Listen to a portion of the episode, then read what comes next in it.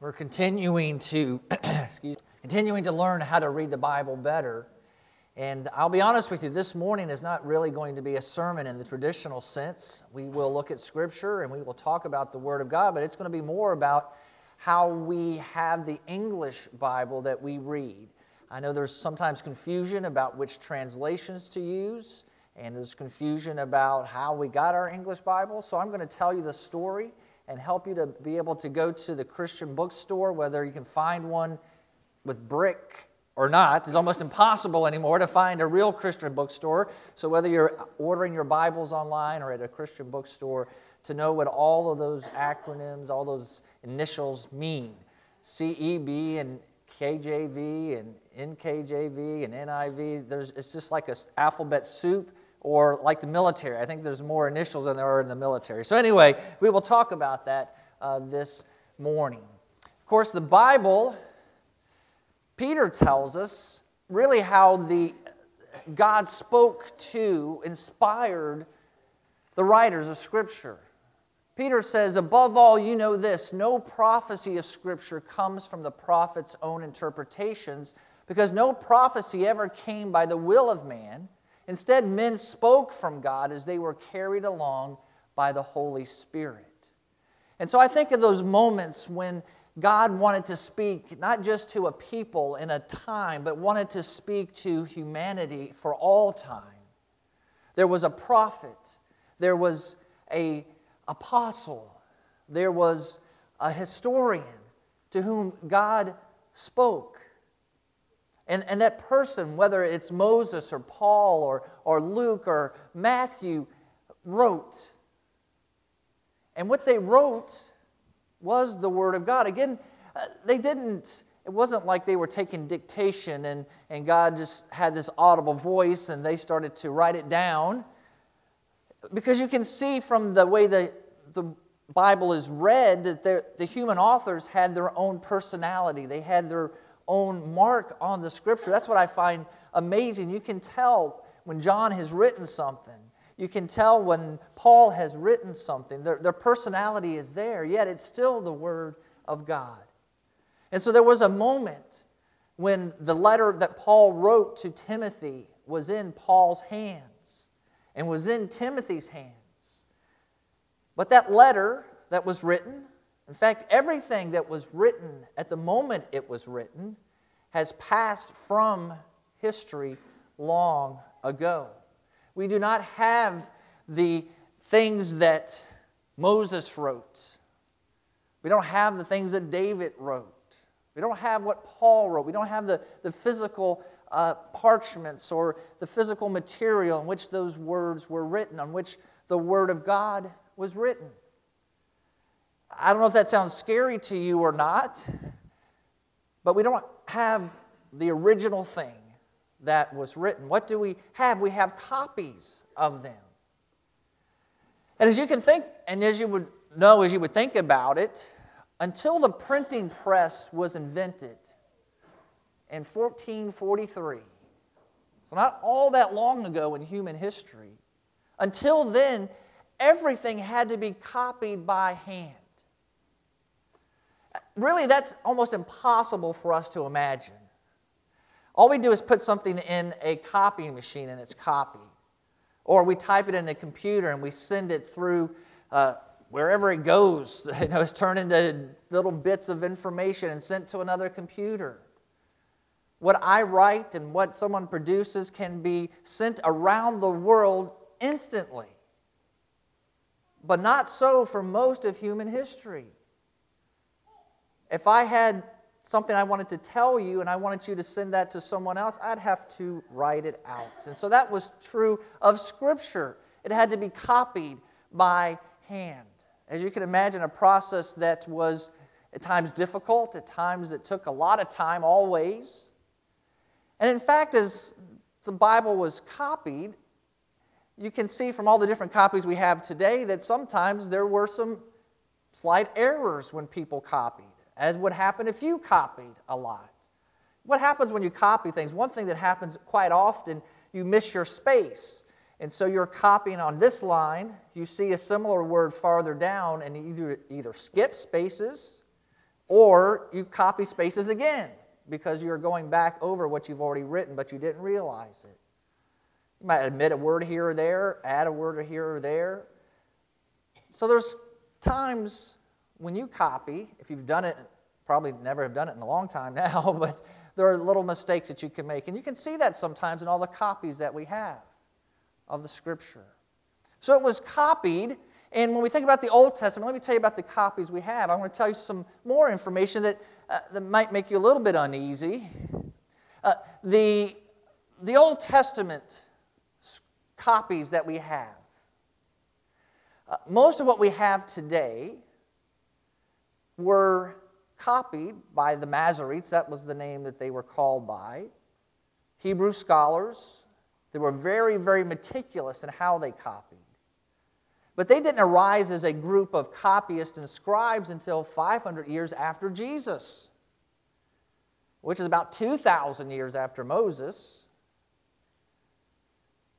So that might give some concern that the copies we have of the Old Testament, most of them are thousands of years from when they were actually written.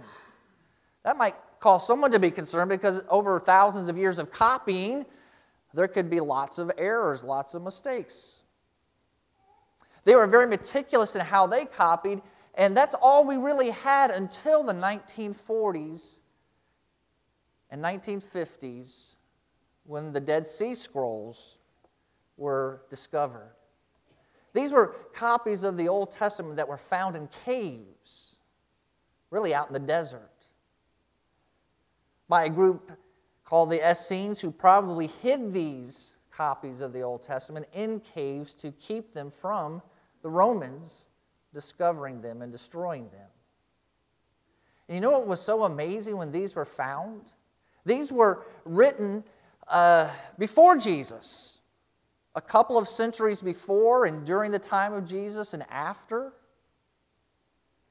these were almost identical to the copies that were hundreds of years older. In fact, 250 BC is only a couple hundred years from when the last book of the Old Testament, Malachi, was written. So, this gave great confidence to know that what we had as the copies of the Old Testament, they were accurate, and God had preserved them over the centuries. It was a, a great find, and I, and I don't think it's an accident that in the 20th century, when uh, critics of the Bible and when uh, people who would uh, destroy our faith were becoming louder, it's when God allowed these to be discovered really, in my belief, to silence many of the critics. But we can even go farther back in time. There's not only the Hebrew copies, which is what, of course, the, Hebrew, uh, the authors of the Old Testament wrote in, but there's a translation of the Hebrew in Greek called the Septuagint. Uh, the uh, Jewish people, the Hebrews, by the time the uh, Greeks had conquered the Middle East, they stopped speaking Hebrew. Most of them spoke Greek. They wanted to be able to read the Bible. At that time, all they had was the Old Testament, of course. A lot of them didn't speak Hebrew, they spoke Greek. So there was a translation of the Old Testament into Greek. And we have copies of that. That translation was made about 100 years after Malachi finished the Old Testament and 300 years before Jesus was born. So, again, now we're getting very close to when some of these Old Testament prophets actually spoke and wrote.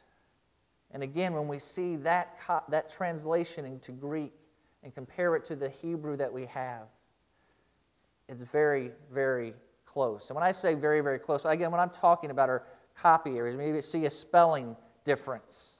Or you see again a word omitted or a phrase added, but again, you can tell, well, this is obvious. Someone was copying and their eye missed. When I say they're very, very close, I'm not saying, well, this part of Scripture, this chapter is missing, and this important truth of the gospel is added here. Nothing like that. We're talking about copying errors that make these copies different. not theology, not verses, not passages changed, missed, or added. We're talking about obvious mistakes that everyone makes when you are copying. So that's what we have for the Old Testament.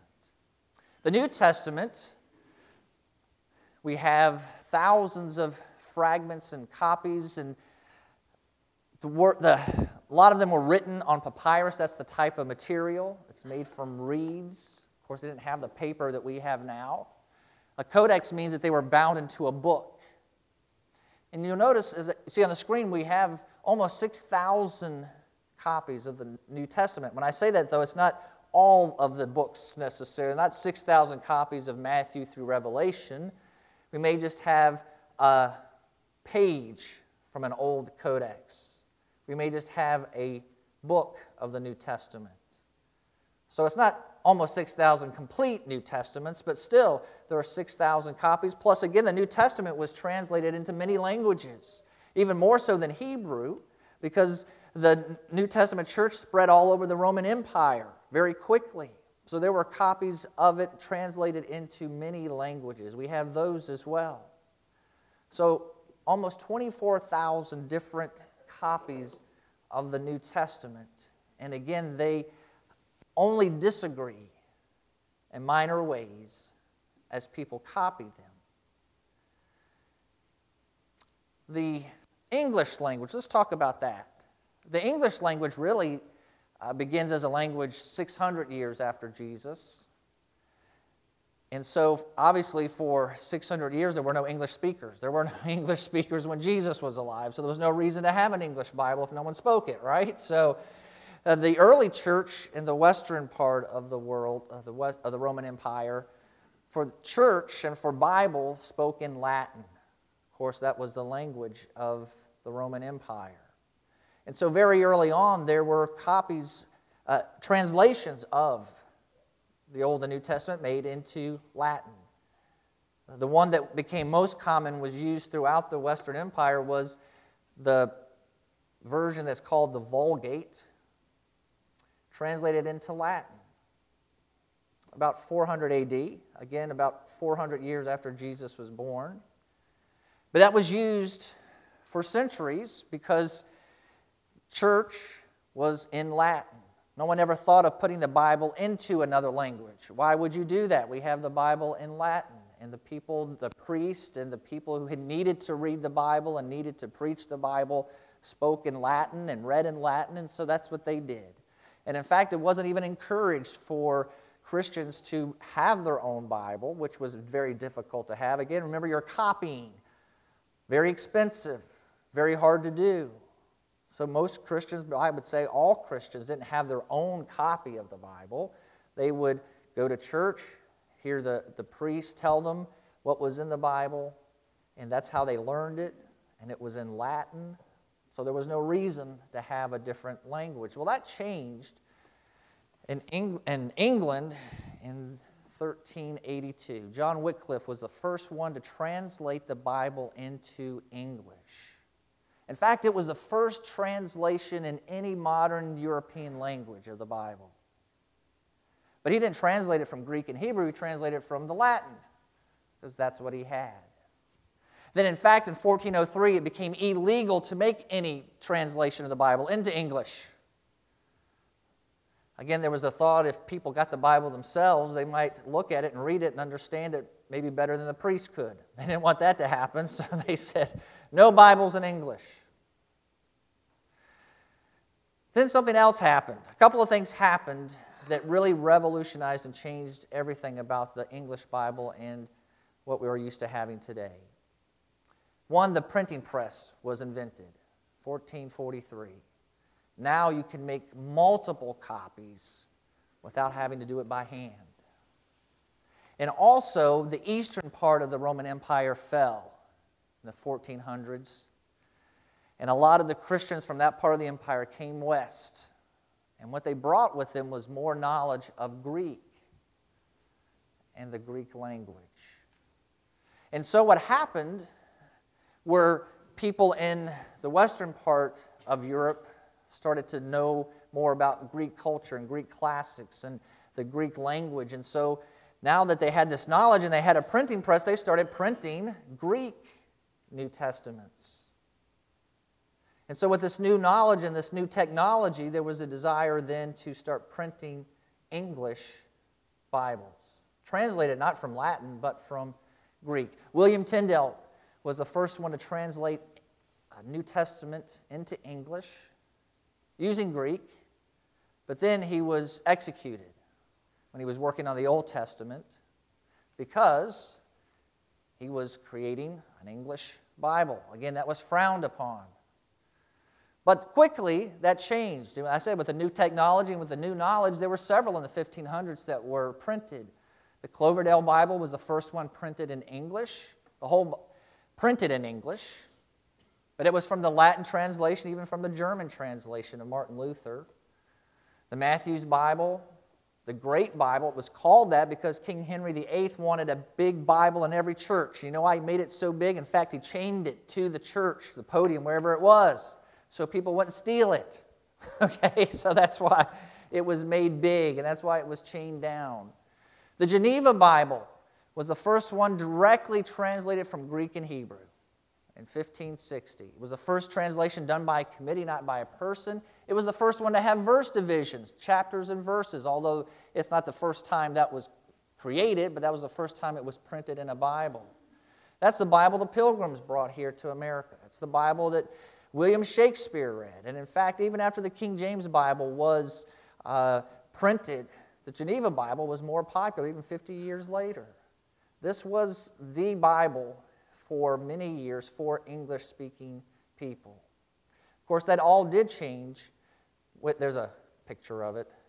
And I always like the, the weird way they printed things. The Holy Gospel of Jesus Christ according to John. Where's the F's and the, the T's? Uh, you know, it just looks weird, doesn't it? anyway, that's English from the 15th. There was also the Bishop's Bible for a short time.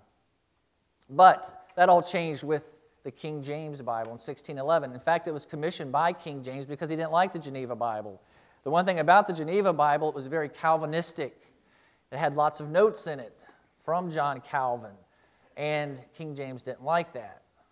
So he wanted his own translation. So he got a committee together, and they did use published Greek and Hebrew text, and they also used pre- previous English Bibles, the ones I just mentioned Bishop's Bible, the Tyndale's Bible, and the Geneva Bible. They used those when they were making their translation. So they revised some of the English from the previous ones. They looked at the Greek and the Hebrew and created what we know as the King James Version or the King James Bible. Here are some humorous errors in it, of course, that were changed when they were printed, but it's just to show you that even as you copy things and can make mistakes, you can print things and make mistakes. So look at this. The, uh, the original one had Judas going to Gethsemane instead of Jesus. A mistake in 1631 said, Thou shalt commit adultery. a mistake 1653, the unrighteous shall inherit the kingdom of God. What about Jesus saying to the woman caught in sin, sin on more instead of sin no more? I wonder what the parable of the vinegar is uh, instead of the parable of the vineyard.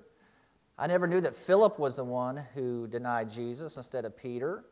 And Jesus said to the Syrophoenician woman, Let the children first be killed. instead of let the children first be filled.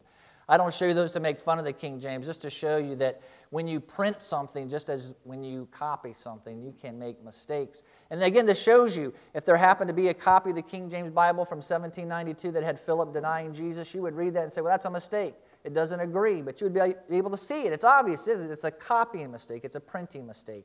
And that's when I talk about different copies of the Bible and how they are different. This is how they're different and mistakes made in copying or in printing. Let's come closer to the 20th century. For a couple of hundred years, the King James Bible was the only English Bible. There were a couple of things that changed that. One is you can think of the 1800s, maybe you can think about this in history. There was a, a desire to go out into the world because now the English Empire did encompass the whole world. And so uh, English people went over the world and they found things from other parts of the world and brought them back and put them in museums, and there was a lot of excitement about discovery. As they did this, one thing that they discovered was more and more manuscripts, copies of the Bible in Greek for the New Testament, in Hebrew for the Old Testament. As they started collecting these, again, they started to look at them and notice that they had now more information, more copies to compare. The more copies you have to compare, the more that you can see where a copying mistake may have been made. And so what happened was these scholars then decided to publish a Greek New Testament based on all these new discoveries and publish a Hebrew Old Testament based on these discoveries. And so there was a desire then with these new discoveries to look again at the King James that we had. And so there were some revisions of the King James based on this new information. And here you can see the list of them Revised Version, American Standard Version. And as you know, there English speakers in Britain and there are English speakers in America, and we don't always speak the same language, okay? So the, uh, some of the translations, we'll see a newer one here in a moment, are more predominantly for British speakers or for American speakers. And so that was true of these versions of the Bible.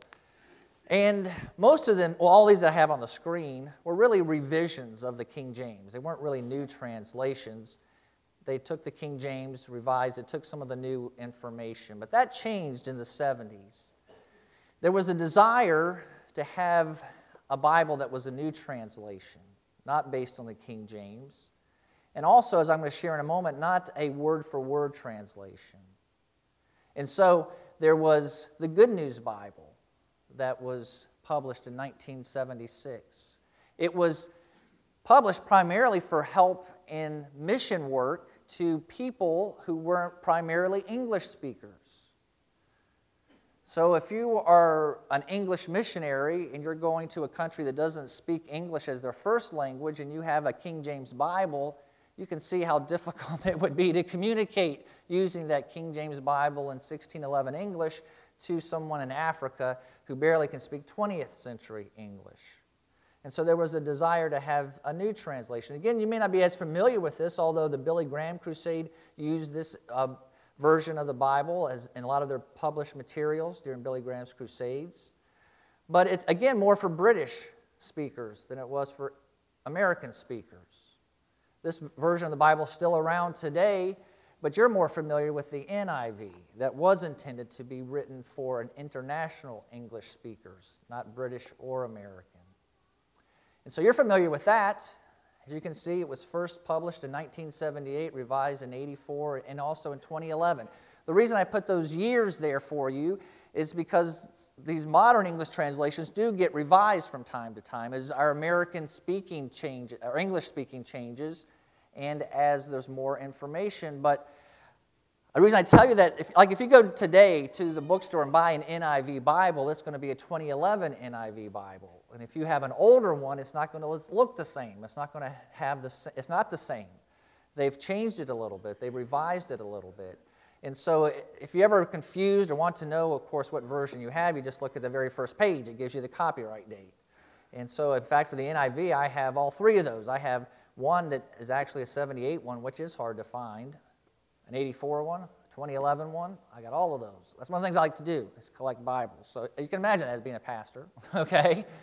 By 1995, the NIV had outsold the King James Version. Real quick, I want to share with you something. I know it looks like a lot of words, but it's not that hard to understand. When you want to pick out a Bible, there's really three different philosophies of translation, and that's why there's so many different English versions today. One is to try to do a word for word translation. Now, you might say that's the only way that makes sense. If it's a Greek word translated into English. Well, the only problem with exact word for word translation is that English is spoken differently than Greek and Hebrew is. For example, well, you th- if you know Spanish, this is true too. Uh, you know, if you want to say red car in English, you say red first and car second. But in Spanish, you say it the opposite way. You would say the car first, and then the adjective red afterward. So there's similar things with that in any language. And so you can't actually do a word for word translation. It actually is impossible, but you can try to get it as close as you can.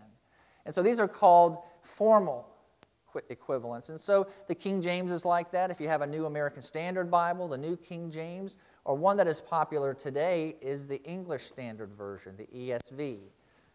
These, this is the translation philosophy of those.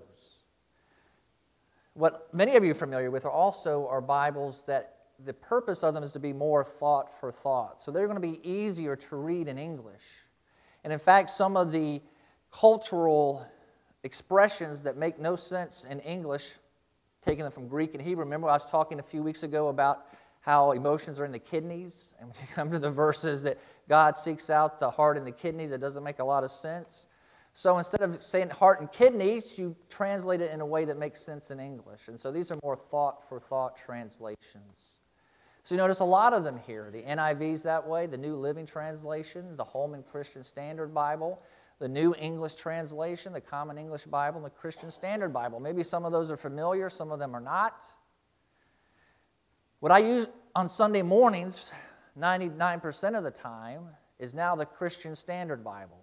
As you notice, that's a very new one, but it's based on the Holman Christian Standard Bible. So if you want to know which one I use, that's the one that you'll see on the screens. The reason I use it is it is for a public worship setting, easy to understand. It is a good thought for thought translation. And also, although it was not specifically made for Southern Baptist. It was Lifeway Publishers and Southern Baptists who created the committee together to translate the Bible.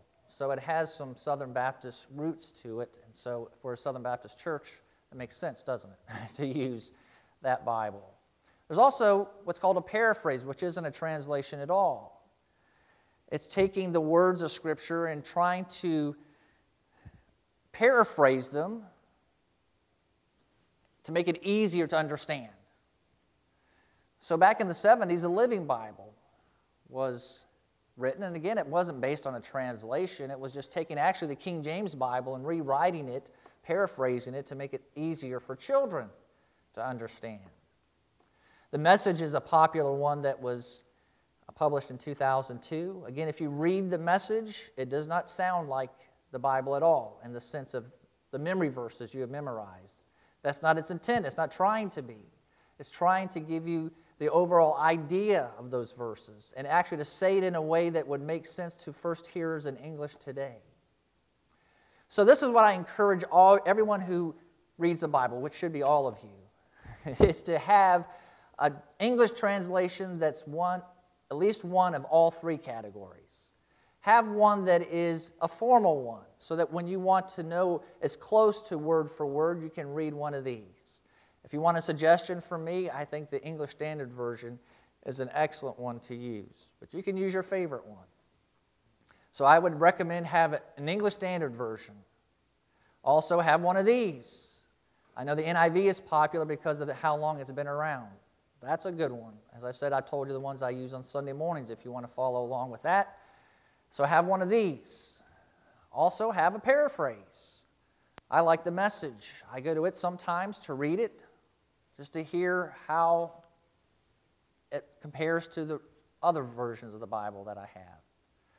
Now, the great thing is if you have technology, if you have the Bible app on your phone, it has all of these translations and more. You don't have to go buy them all. If you have a computer, you can find them on there. Most of these are free, and you can find them and you can use them, and often you can find software, free software on the computer, where you can have them side by side by side.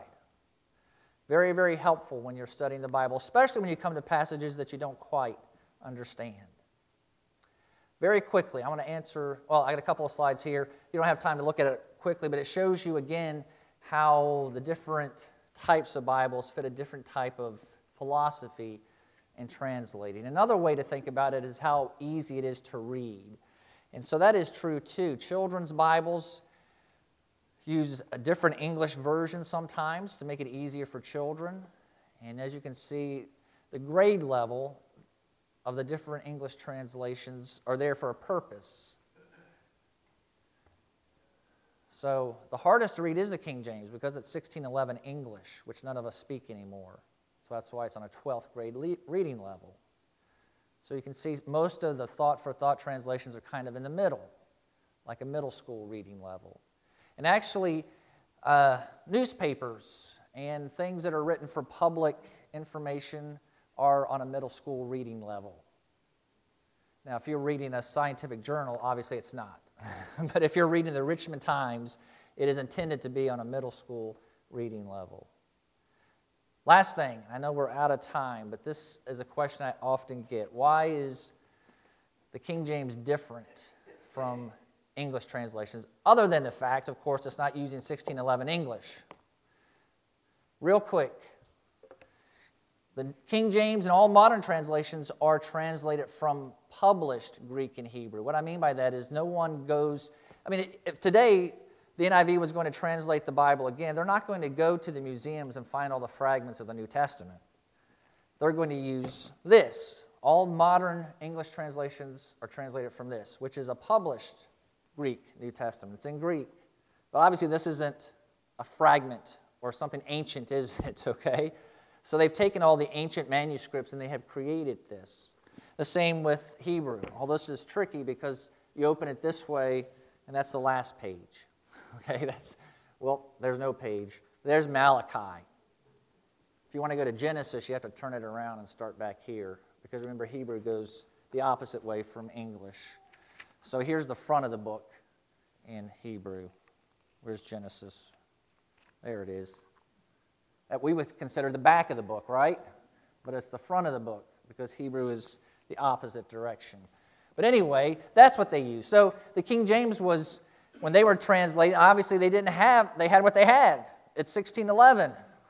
So they used Old Testament, New Testament, published books that were from the 1500s. Of course, today, as I said, with the discovery of new documents, especially at the end of the 18th, uh, 1800s, the New Testament.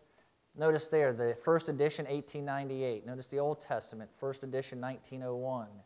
So these come from them. This Hebrew Bible here is based on, uh, this one here is the top one from 1997, this version of it. So that's what's used today. So they're different. Remember, 1898 is different from 1500, okay? So they have had new fragments found, so it's why there's new ones. Just real quick, almost every English Bible is translated basically from one manuscript that's from 1000 AD. The Old Testament, I mean the King James and the new ones. That's basically what this is. Okay? But the New Testament is a little bit different. There are thousands of manuscripts of the New Testament. The New Testament here, this Greek New Testament, I believe is much more accurate and closer to what the actual New Testament is because of all of the manuscripts we found since 1611. And so that's why there are some differences. There are 16 verses in the King James that aren't in modern English translations. And most of them are places that to me seem obvious that an ancient copier was trying to make the Gospels and the uh, testimony of Paul match. You know that Matthew, Mark, and Luke tell the same stories, but often they don't tell them with the exact details. For some people, they don't like that, and it seems obvious that there were some ancient scribes that didn't like that. And so, if an account in the Gospels was missing a sentence, they would add it from a different gospel and put it in to the gospel. And so that accounts for almost all 16 of those verses that aren't. The same with a couple of them are also Paul's testimony. Paul gives us testimony three different times in the, in the Acts, book of Acts. Some ancient scribes didn't like the fact that all three weren't exactly the same, so they made them exactly the same. okay, and when they did that, uh, they changed them. Also, this is interesting. This is the last thing. 1 John 5, 7, and 8 is in the King James Bible, but is not in any modern English Bible. And the reason is because those verses are not in any of those thousands of manuscripts we have of the Greek New Testament. Where did it come from? It came from the Latin Vulgate. Remember that? It is in the Latin Vulgate, but it's not in any Greek manuscripts. So that's why it's not in any modern English version. I think it never was in there. If it's not in any of them, why would we think it was in there? Obviously, at some time, it was put into a Latin Bible that was then copied. And the story of why it's in the King James is a long and interesting one. It has to do with politics, and so we're not going to talk about it because it's late and uh, kind of boring. But anyway, what my conclusion is, as I said, this isn't a sermon this morning, but the reason I wanted to share this with you is I was in church as a child and as a teenager and as an adult for over 20 years and never heard this ever. Not in Sunday school, not in church, not anywhere. Now, one thing, of course, is I was a child in the 70s and a teenager in the 80s. We basically only had the King James, right? That's when the NIV was just starting. But all the other things about how the Bible came to be, I never heard ever. And I know it may be a little bit long, maybe a little bit boring. You might have checked out the very beginning, but it's still very important. And so I, I want you to hear it and to know it. And if I had a class during Sunday school, especially if I had a class on a Thursday night, there'd be 10 people to hear it. And I wanted more than 10 people to hear it, so that's why I shared it on a Sunday morning. But this is the bottom line every copy of the English Bible that you have today is accurate, is helpful, beneficial. There's no errors in it, there's no mistakes in it, unless you're reading the Jehovah's Witness translation of the Bible. Okay? With that exception, throw that one out. Read any of them and be confident that what you're reading is the Word of God. So if you don't have, you know, that, that's what I'm trying to tell you. So if you just have one and it's the King James, read it. If you've got a hundred and you've got them all, read them all. The most important thing is to read the Bible and more than that, to obey it and live it out. I'm going to pray for us and dismiss us to Sunday school. Heavenly Father, I thank you this morning that your word, we can be confident that, that what we have in our hands is your word, written centuries ago, but preserved by you and copied by scribes and printed and distributed worldwide to billions of people. It is your word. I'm amazed, Lord, at how through the centuries and even with politics and wars and everything that's happened in human history, we have your word as you gave it to Moses and David and Paul. So, Lord, I do pray that my brothers and sisters and I would be thankful that we have a copy and be thankful that we can read it and obey it. And I pray, Lord, that is what we do. I pray now that you would uh, help us to learn in Sunday school and bless the rest of our day. And I pray, Jesus, in your name, amen. You are dismissed.